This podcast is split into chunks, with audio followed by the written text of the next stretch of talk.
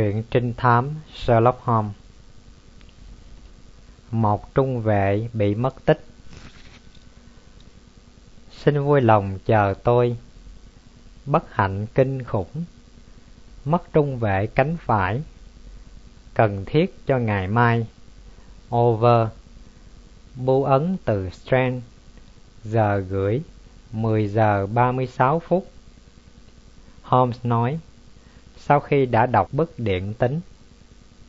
Thần kinh ông Over bị căng thẳng lắm, nên mới viết văn bản rời rạc như vậy. Mấy ngày nay, nhàn rỗi quá, bất cứ một vấn đề nhỏ nào cũng sẽ được hoan nghênh. Đó là một người trẻ, to con, mạnh khỏe, với cả tạ xương và cơ bắp. Hai bờ vai của ông đụng sát hai bên khung cửa ra vào. Ông lần lượt nhìn chúng tôi với một vẻ lo âu. Thưa, ông là Sherlock Holmes. Holmes chào người khách. Tôi vừa từ Scotland Yard ra. Ông thanh tra Hopkins khuyên tôi tới gặp ông. Ông ấy nói rằng việc này thích hợp với ông hơn. Ông hãy ngồi xuống và cho tôi biết đó là chuyện gì. Tô Tân Chắc chắn là ông đã có nghe nhắc đến anh ta. Anh ta là cái bản lề của toàn đội. Khi anh ta chuyền bóng, dù anh ta móc bóng, dù anh ta dắt bóng, không một ai có thể cản được. Vả chăng, anh ta còn có đầu óc. Bên cạnh anh Chúng tôi đều là những đứa trẻ. Tôi phải làm sao đây? Nếu ông không giúp tôi tìm cho ra Tô Tân, thì chúng tôi chắc chắn bị thua. Khi người thanh niên dứt lời, Holmes duỗi tay, lấy bột sưu tập ra, nhưng anh không tìm thấy tên Tô Tân. Tới lượt người khách của chúng tôi tỏ vẻ ngạc nhiên. Coi nào, thưa ông Holmes, Tôi cứ tưởng là ông đã biết anh ta chứ. Nếu ông chưa từng nghe nhắc tới Tô Tân, thì ông cũng chẳng biết ai là Over. Với tâm trạng vui vẻ, Holmes ra dấu là anh cũng không biết. Kinh khủng thật! Nhà lực sĩ gầm lên. Tôi là người chỉ huy đội bóng nhà trường. Tôi chẳng là cái thá gì. Nhưng tôi không ngờ được là tại nước Anh lại có người không biết đến Tô Tân, nhà vô địch trong các trung vệ, tay cừ của Cambridge, của Black Hill, năm lần đoạt giải quốc tế. Nhưng thưa ông Holmes, ông đã sống ở đâu vậy? Holmes phá ra cười trước vẻ ngạc nhiên ngay thực của chàng trai khổng lồ trẻ tuổi. Chúng ta không cùng sống trong một vũ trụ Thưa ông Over, ông sống trong một thế giới lành mạnh hơn, thú vị hơn tôi. Nhưng mà này, ông bạn tốt bụng, hãy ngồi xuống và nói một cách từ tốn về chuyện gì đã xảy ra. Over để lộ sự bối rối của một người quen sử dụng những cơ bắp hơn là trí tuệ. Giữa vô số những câu hỏi, câu nói lặp đi lặp lại, anh đã trình bày chi tiết câu chuyện kỳ lạ như sau. Tôi là người điều khiển đội bóng bầu dục của Đại học Cambridge và Tô Tân là cột trụ của đội. Ngày mai, chúng tôi sẽ đấu với đội của Đại học Oxford. Hôm qua, chúng tôi đến London và ở một khách sạn. Lúc 10 giờ, tôi đảo qua một vòng các phòng để xem các bạn đồng đội đã đi ngủ chưa.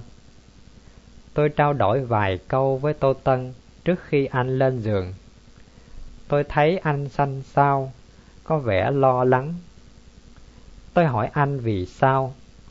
Anh trả lời là anh rất khỏe, chỉ hơi nhức đầu thôi. Nửa tiếng đồng hồ sau, người gác cửa tới cho tôi hay là có một người có râu đem một lá thư tới cho Tô Tân. Vì Tô Tân chưa ngủ, Người gác cổng đã cầm thư đó lên trao tận tay anh. Đọc xong, anh ta xỉu xuống cái ghế dựa, tựa hồ như anh đã bị quất một dùi cui. Người gác cổng kinh hoàng, muốn đi tìm tôi, nhưng Tô Tân đã ngăn lại. Anh đã uống một cốc nước lớn, mặc quần áo, rồi đi xuống. Nói vài lời với người đợi dưới gian tiền sảnh, rồi cả hai ra đi. Sáng nay, căn phòng của Tô Tân, chăn nệm vẫn còn y nguyên, đồ đạc cũng vẫn nguyên. Tôi có cảm tưởng rằng chúng tôi sẽ không bao giờ còn gặp lại anh nữa. Anh đã làm những gì? Holmes hỏi. Tôi điện về Cambridge để xem coi có tin tức gì về anh không. Cambridge điện trả lời là không một ai trông thấy anh ta cả. Liệu anh ta có thể trở về Cambridge được không? Có một chuyến tàu chót vào hồi 11 giờ 15. Nhưng, theo tin tức của anh, thì anh ta không đáp chuyến tàu đó. Vâng, không ai thấy anh ấy ở Cambridge cả. Thế rồi sau đó anh làm gì? Tôi đánh điện cho huân tước James. Tại sao lại gửi cho huân tước? Tô Tân là một trẻ mồ côi, và huân tước James là bác ruột của anh. Điều đó soi sáng nội vụ một cách đặc biệt. Huân tước James là một trong những người Anh giàu có nhất. Tô Tân đã nói với tôi như vậy.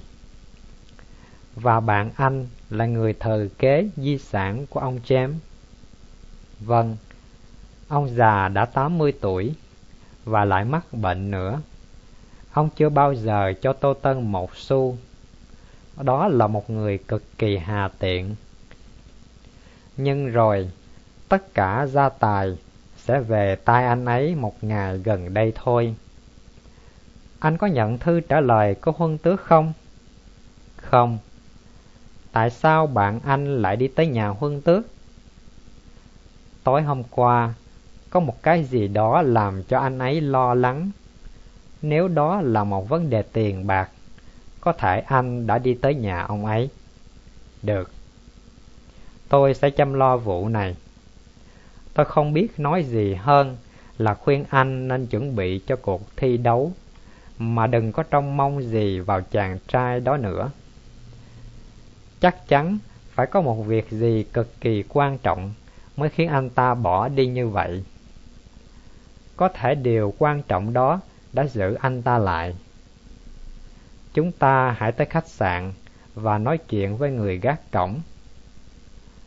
Holmes mau chóng làm thân với người gác khách sạn và thu được nhiều tin tức. Người đem tin ăn mặc không hẳn đàng hoàng, mà cũng không hẳn là một người thợ. Ông ta thuộc loại trung gian. Một người trạc 50 tuổi, có bộ mặt xanh xao, tóc hoa râm. Bàn tay ông ta rung lên khi ông lấy lá thư ra. Tô Tân đã nhét lá thư vào túi, không bắt tay người đó. Họ đã nói chuyện rất ngắn, rồi cả hai vội vàng bỏ đi. Lúc đó là 10 giờ rưỡi. Anh là người gác cổng ban ngày, phải thế không? Vâng, tôi hết phiên vào lúc 11 giờ. Có lẽ người gác cổng ban đêm đã không thấy gì. Vâng, một toán người đi xem hát về muộn, không có ai khác. Hôm qua, anh gác suốt ngày. Vâng, anh đã được tin nhắn gửi cho ông Tô Tân. Có một bức điện. Lúc mấy giờ? Khoảng 6 giờ. Lúc đó ông Tô Tân ở đâu? Tại đây. Anh có mặt ở đây khi ông ấy đọc bức điện? Vâng, tôi chờ đợi để xem có trả lời không. Thế là có điện trả lời không? Vâng, ông ấy đã viết một bức điện trả lời. Anh có cầm bức điện đó không? Không, chính ông ấy mang đi. Nhưng ông ấy đã viết trong lúc anh có mặt ở đây. Vâng, khi ông ấy viết xong, ông bảo tôi, tốt lắm anh bạn, tôi sẽ đích thân lo liệu việc này. Ông ấy viết bằng gì? Ngòi bút. Ông ấy đã dùng một trong những tờ giấy in sẵn để trên bàn này à? Vâng. Viết trên tờ giấy thứ nhất. Hôm đứng lên, cầm lấy mẫu in sẵn, đem tới bên cửa sổ và quan sát kỹ lưỡng tờ bên trên. Đáng tiếc là anh ấy không viết bằng bút chì. Bút chì thường để lại bên dưới một dấu. Tuy nhiên, tôi vui mừng là anh ta đã viết bằng một cây bút có ngòi lớn, mực nhiều và có thể còn vết tích trên tờ giấy thấm. Đây rồi. Anh giật lấy một tờ giấy thấm, trên có những nét chữ ngược.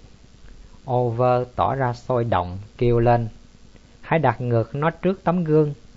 Không cần, Hôm nói. Tờ giấy thấm này mỏng, cứ nhìn vào mặt sau là chúng ta có thể đọc được. Anh lật ngược tờ giấy thấm lại và chúng tôi đọc. Đừng bỏ rơi chúng tôi vì lòng kính Chúa. Đó là cái đoạn chót của bức điện tính mà Tô Tân đã gửi vài tiếng đồng hồ trước khi anh ta biến mất. Ít ra, cũng có sáu từ mà chúng tôi không đọc được.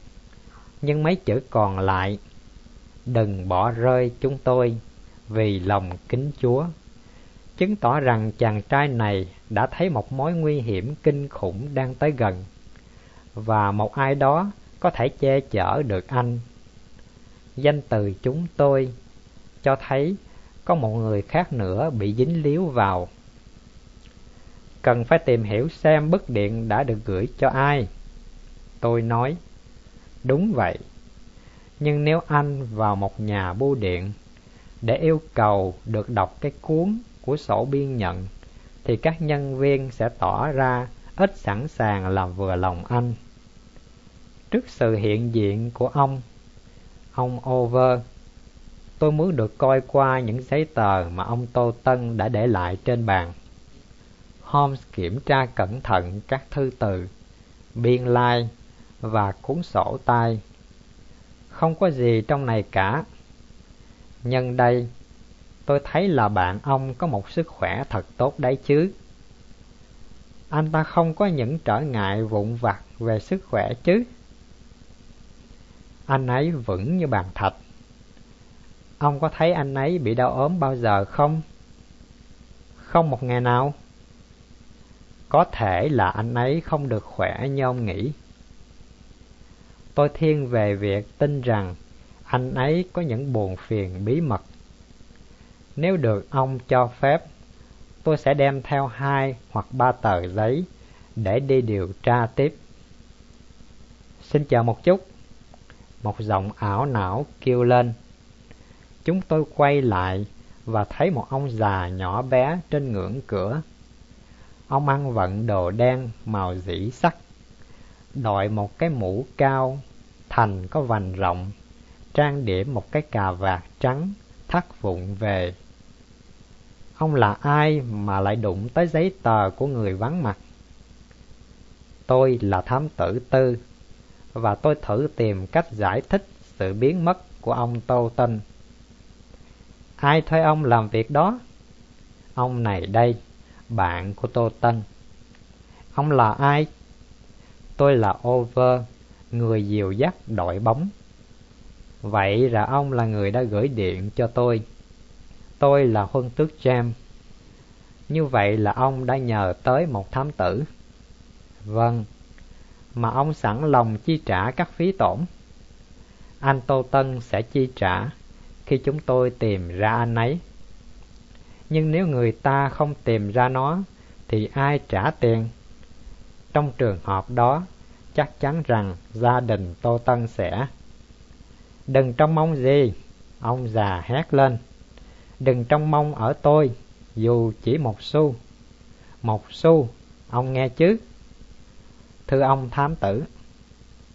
Về phần những giấy tờ mà ông đang tự ý cầm trong tay đó, ông phải tường trình cho tôi biết một cách nghiêm túc. Được lắm, Sherlock Holmes nói. Trong lúc chờ đợi, tôi xin mạng phép hỏi ông có ý nghĩ nào về sự mất tích của cháu ông? tôi chẳng có một ý nghĩ nào hết. Anh ta đã trưởng thành, vậy anh ta hãy cứ chăm sóc lấy mình. Và nếu anh ta đi lạc như một đứa trẻ, thì tôi không chịu tốn tiền để tìm kiếm anh ta. Tôi hiểu quan điểm của ông, Holmes trả lời với một ánh mắt tinh nghịch. Nhưng có thể ông lại chưa hiểu quan điểm của tôi. Tô Tân là một người nghèo. Nếu như anh ta bị bắt cóc, thì chắc chắn đó không phải là người muốn cướp một món của cải nào của anh. nhân danh tiếng của ông thì lừng lẫy khắp toàn cầu, thưa huân tước. Rất có thể một toán trộm cướp đã bắt cóc cháu ông với hy vọng sẽ khai thác được những tin tức về ngôi nhà của ông, những thói quen của ông, những của cải của ông. Gương mặt người khách trở nên trắng bệch. Chú ơi, chẳng bao giờ tôi nghĩ đến điều đó. Nhưng Tô Tân là một chàng trai dũng cảm, sẽ không bao giờ phản bội người bác ruột của mình. Ngay chiều nay, tôi sẽ đem các đồ bằng bạc gửi vào ngân hàng. Trong lúc chờ đợi, thưa ông thám tử, ông hãy xem xét kỹ từng hòn đá. Còn về tiền bạc, coi nào, cho tới con số là năm bảng. Chúng ta cứ nói là 10 bảng đi. Ông có thể tin cậy nơi tôi. Ngay khi đã dịu đi, ông già keo kiệt cũng không thể cho chúng tôi một tin tức gì bởi lẽ ông ta biết rất ít về đời sống của người cháu ông. Vậy thì hướng điều tra duy nhất nằm trong mẫu điện tính này, hôm chép lại nội dung bức điện. Chúng tôi bắt tay ông già. Over bỏ đi để tham khảo ý kiến các bạn đồng đội về cách ra quân của đội bóng. Holmes và tôi đi đến bưu cục gần nhất. Đến trước cổng, Chúng tôi dừng lại, anh nói. Với một trác tòa thì chúng ta có thể đòi hỏi được xem cái cuốn điện báo. Nhưng chúng ta không phải là cảnh sát chính thức. Tuy vậy, chúng ta cứ thử xem. Tôi rất tiếc phải làm phiền bà. Anh nói một cách lễ độ với một thiếu phụ ngồi sau ghi xê. Nhưng hẳn phải có một sự sai lầm về bức điện tính mà tôi đã gửi đi ngày hôm qua. Tôi đã không nhận được điện trả lời, và tôi e là mình đã quên ghi tên ở cuối bức điện. Bà có thể nào kiểm tra lại dùm được chăng? Người thiếu phụ lật cuốn sổ ra xem. Ông đã gửi đi hồi mấy giờ? Sau sáu giờ một chút. Bức điện gửi cho ai? Holmes đặt một ngón tay lên môi và thì thầm với giọng tâm sự. Những chữ chót là Vì lòng kính Chúa. Người đàn bà gỡ ra một cái cuốn điện báo. Nó đây, ông đã không đề tên. Bà ta nói khi đưa bức điện ra trên quầy. Chính vì thế mà tôi không nhận được hồi âm. Holmes reo lên "Ô, tôi mới thật dại dột làm sao. Xin chào bà và xin cảm ơn bà nhiều. Anh phát ra một tiếng cười nhỏ trong cuốn họng và xoa hai bàn tay vào nhau ngay khi chúng tôi ra tới phố. Tôi hỏi, thế nào? Tốt. Tôi đã hình dung ra bảy mánh khóe để có thể liếc nhìn qua bức điện đó thành công ngay trong mánh khóe đầu tiên. Anh đã thấy gì? Đi ra ga công trường Kinh. Anh kêu lên với người xà X và anh đã gọi xe. Chúng ta đi du lịch à? Phải, chúng ta đi tới Cambridge. Anh hẳn đã thấy sự mất tích này xảy ra trước một trận đấu quan trọng và rằng người cầu thủ đó lại là cột trụ của đội bóng. Có thể đó chỉ là một sự trùng hợp, nhưng nó thật đáng quan tâm. Thể thao tài tử không có những vụ đánh cá lớn, nhưng tổng số tiền đánh cá rải rác trong quần chúng cũng không nhỏ. và rất có thể là một ai đó có lợi khi bắt cóc một cầu thủ trong vài ngày. Như một tên cướp cá ngựa đã bắt cóc những con ngựa nòi. Đó là một lối giải thích. Một lối thứ hai cũng có thể chấp nhận vì chàng trai đó là người thừa kế một tài sản lớn. Những giả thiết đó không tính đến bức điện. Rất đúng. Chính vì muốn tìm hiểu một điều gì đó về bất điện tính mà chúng ta mới đi Cambridge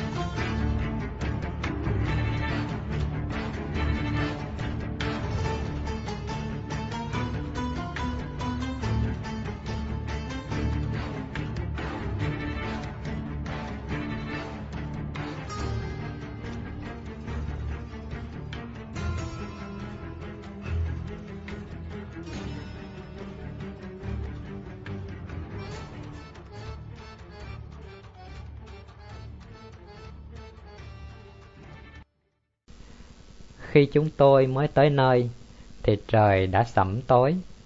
Holmes thuê xe ngựa ở nhà ga và đưa ra địa chỉ của bác sĩ Lê Ly. Vài phút sau, cổ xe dừng lại trước một ngôi nhà lớn trên đường phố chính. Chúng tôi bước vào, và sau một hồi chờ đợi khá lâu, chúng tôi gặp một bác sĩ ngồi đằng sau cái bàn trong phòng mạch bác sĩ Lê Ly. Ông cầm tấm danh thiếp của Holmes và nhìn chúng tôi với một dáng vẻ kém nhã nhặn. Tôi có biết danh ông, thưa ông Sherlock Holmes, và tôi biết ông làm nghề gì. Một trong những nghề mà tôi chê bai. Sự đánh giá đó được chia sẻ bởi những kẻ phạm tội. Holmes trả lời một cách bình thản. Cái chỗ mà ông dễ bị chỉ trích đó là việc ông lục lọi vào trong những bí mật của các cá nhân, đào bới những việc riêng tư của người khác và làm mất thời giờ của những con người bận rộn hơn ông nữa. Chẳng hạn như vào lúc này đây, tôi đang soạn thảo một bản chuyên luận thay vì ngồi nói chuyện với ông. Tất nhiên rồi, nhưng cuộc nói chuyện này có thể còn quan trọng hơn bản chuyên luận của ông. Tuy vậy, tôi có thể nói với ông rằng chúng tôi cố gắng để tránh đưa ra công luận những việc riêng tư. Tôi tới đây để nói với ông về ông Tô Tân. Về việc gì? Ông biết ông ấy mà. Đó là một người bạn thân của tôi. Anh ta đã bị mất tích. À, vậy sao? Gương mặt ông bác sĩ vẫn bình thản. Đêm vừa qua, Anh ấy rời khách sạn. Từ đó, bật vô âm tính. Ngày mai là cuộc đấu lớn giữa hai đội, Oxford và Cambridge. Tôi không có thiện cảm với những trò trẻ con đó, Nhưng số phận của chàng trai Thì khiến tôi quan tâm một cách sâu xa. Vậy thì tôi xin ông dành mối thiện cảm cho cuộc điều tra về số phận của ông Tô Tân. Ông biết anh ấy ở đâu không? Không. Hôm qua, ông không gặp anh ta à? Không. Ông Tô Tân có được mạnh khỏe không? Sức khỏe toàn hảo. Ông chưa bao giờ thấy anh ấy bị đau ốm sao? Chưa bao giờ. Holmes đặt một tờ giấy trước mặt bác sĩ. Vậy thì ông giải thích như thế nào về tờ biên nhận 13 đồng Gine do Tô Tân trả cho bác sĩ Lê Ly trong tháng trước? Tôi đã thấy tờ giấy này trong số những tờ giấy khác của anh ta. Ông bác sĩ đỏ mặt tía tai. Tôi không cần giải thích với ông, thưa ông Hôm. Hôm nhét tờ biên nhận vào trong ví. Chẳng lẽ ông thích giải thích trước công chúng? Tôi đã thưa với ông rằng tôi sẽ giữ im lặng. Người ta sẽ khôn ngoan biết bao khi thổ lộ riêng với tôi. Tôi không biết gì cả. Ông có nhận được tin gì của Tô Tân từ London không? Không.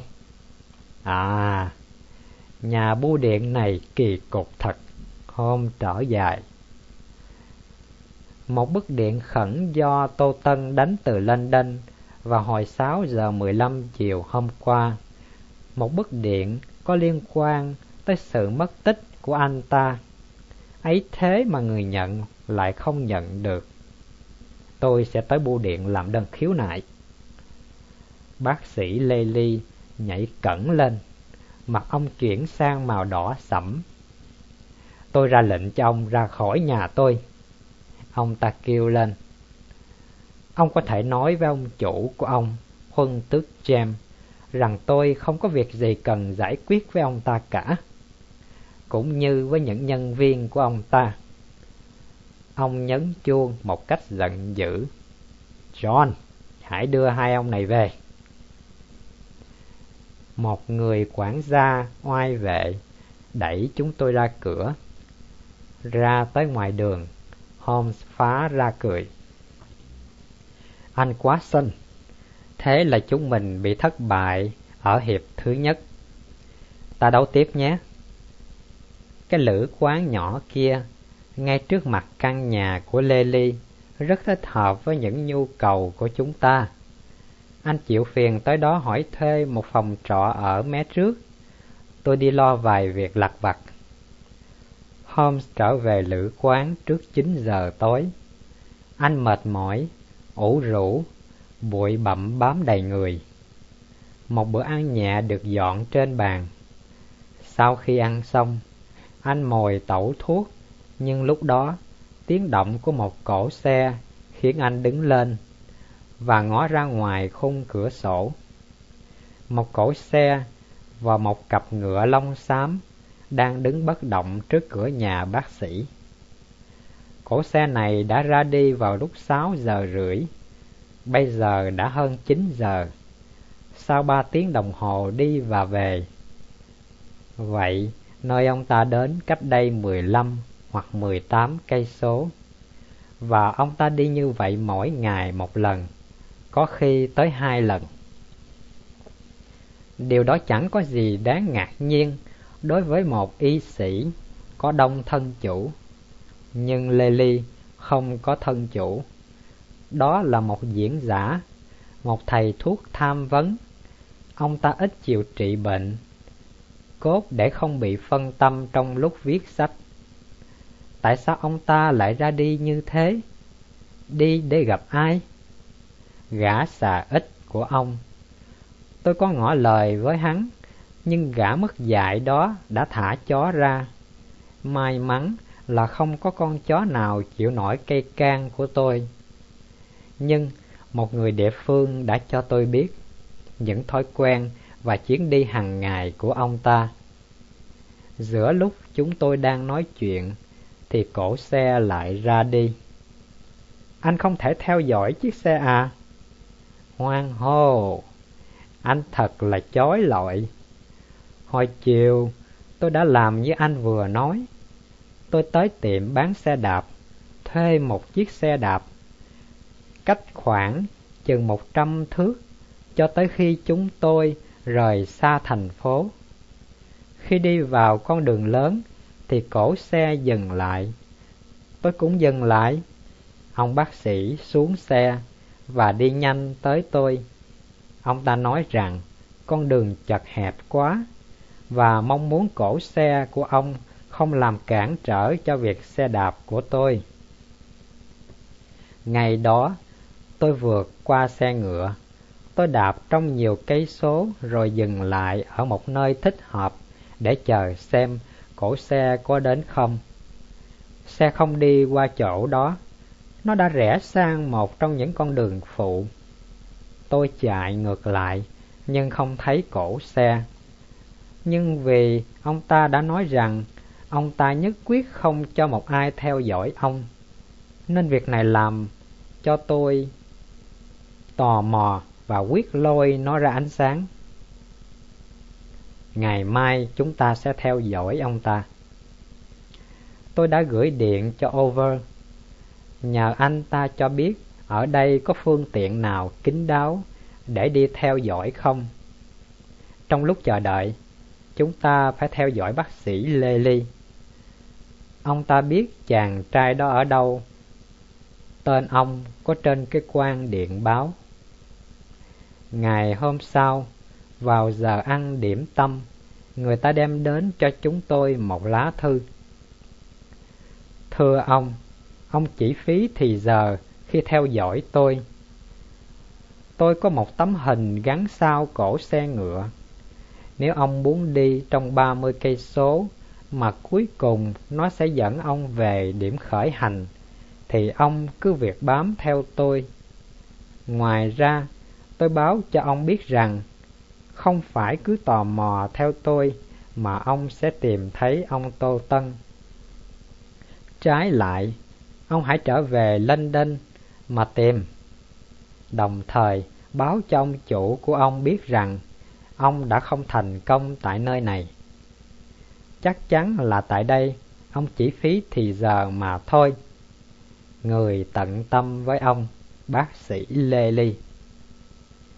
Một đối thủ trung thực, thẳng thắn. Ông ta kích thích óc tò mò của tôi và tôi muốn làm quen với ông ta hôm nói. Cổ xe của ông ta giờ đây đang đứng trước cửa. Ông ta đang lao vào xe kìa. Tôi thấy ông liếc nhìn về khuôn cửa sổ của chúng ta. Anh có muốn tôi thử cầu may với cái xe đạp không?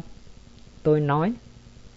Anh Watson, tôi không tin là anh ngang tầm với ông ta.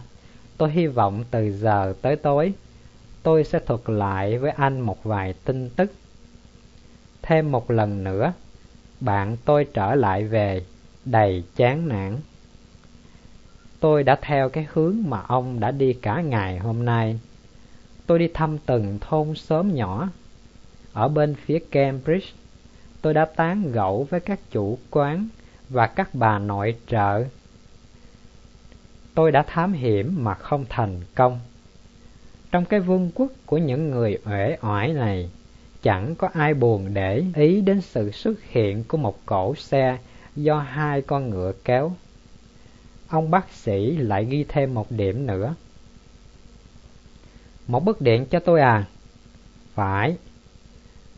Hãy hỏi Pompey của ông Dixon, Trinity College. Tôi chẳng hiểu gì hết. Ồ, nó khá rõ mà. Ông bạn Over trả lời cho tôi thấy Tôi sẽ viết ít hàng gửi ông Dixon và cơ may của chúng ta có cơ sẽ xoay chiều. Nhân đây, đã có kết quả trận đấu bóng chưa? Rồi, Oxford đã thắng một bàn. Những câu chót viết sự thất bại của một đội mặc đồ xanh là do thiếu cầu thủ Tô Tân. À, những dự đoán của anh bạn Over đã thành sự thật. Chúng ta hãy đi ngủ sớm, bởi vì ngày mai sẽ có những biến chuyển lớn.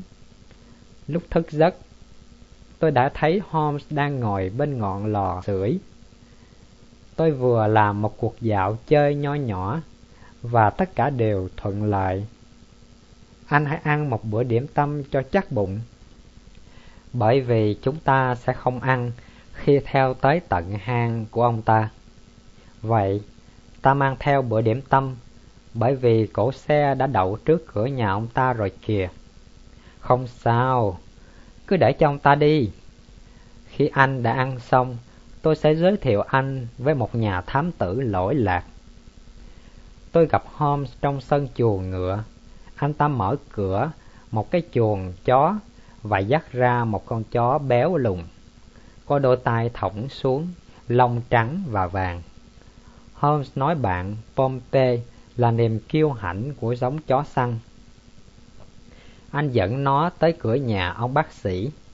Con chó đánh hơi chung quanh nó một lúc, rồi với một tiếng lào thào bị kích động, nó chạy nhanh xuống đường phố, lao về phía trước. Trong gần nửa tiếng đồng hồ, chúng tôi đã rời khỏi thành phố và chúng tôi đã đi vội trên con đường nông thôn. Holmes nói, sáng nay tôi đã đi dạo trong sân nhà bác sĩ và tôi đã dùng ống tim phun dầu hôi vào bánh sau cổ xe. Một con chó săn tài giỏi sẽ đuổi theo một hướng có mùi dầu hôi cho tới tận chân trời góc biển. Ồ, thằng cha ranh mảnh! Đây là lối mà hắn đã thoát đi vào tối hôm trước.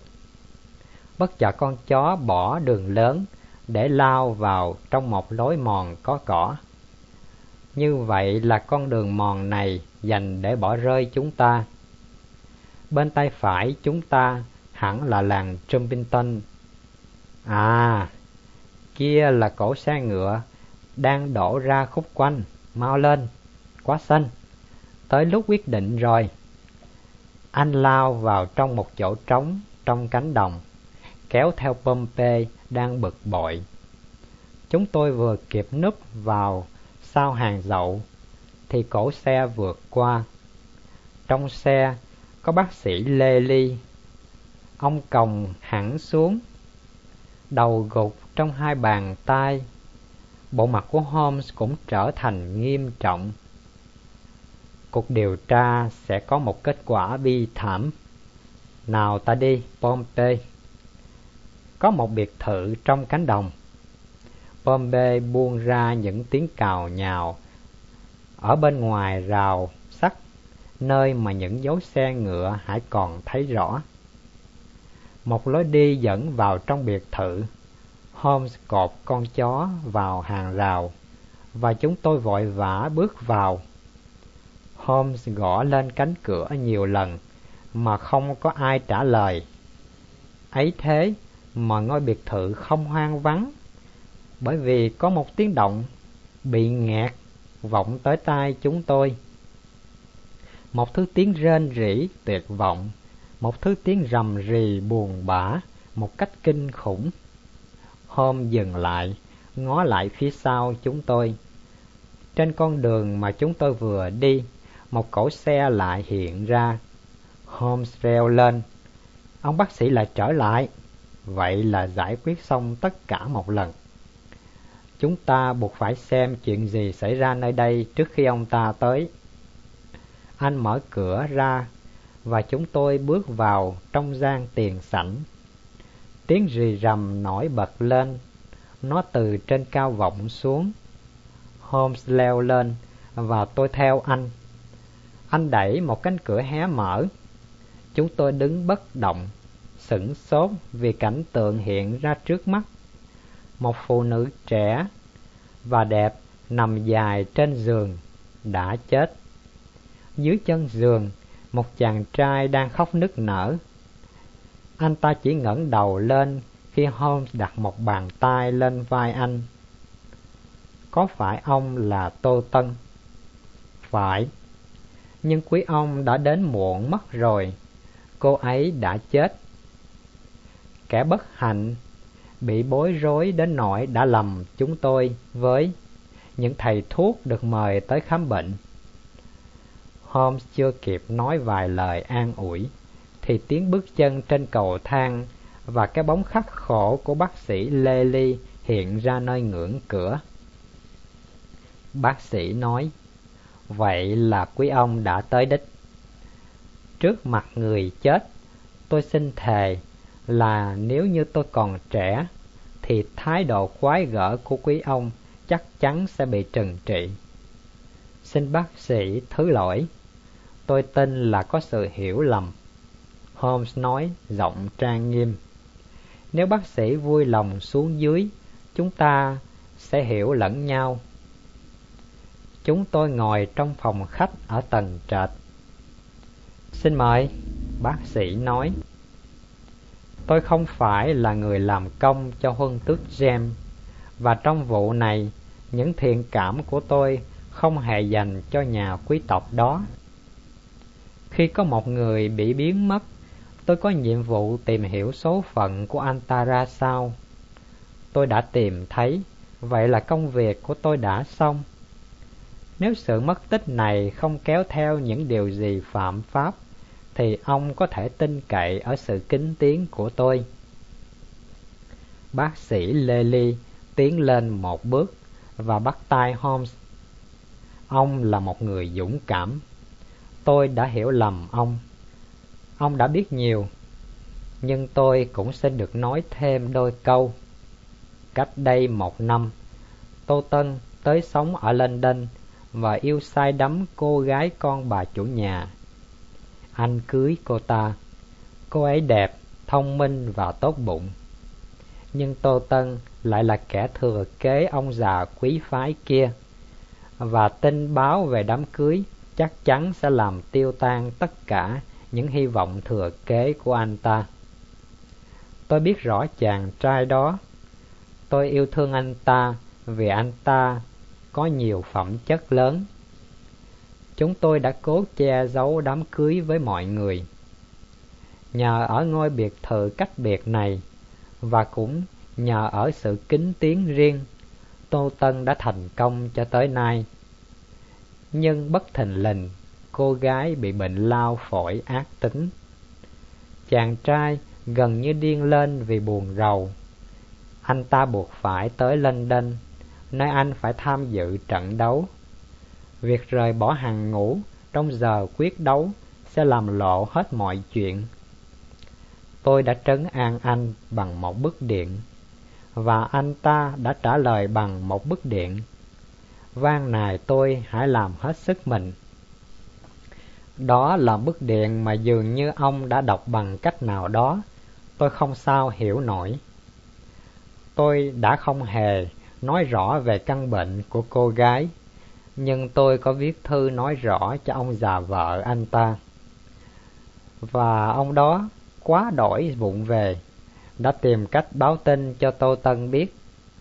Kết quả là anh ta đã bỏ trận đấu, quay về đây trong một trạng thái gần như điên loạn.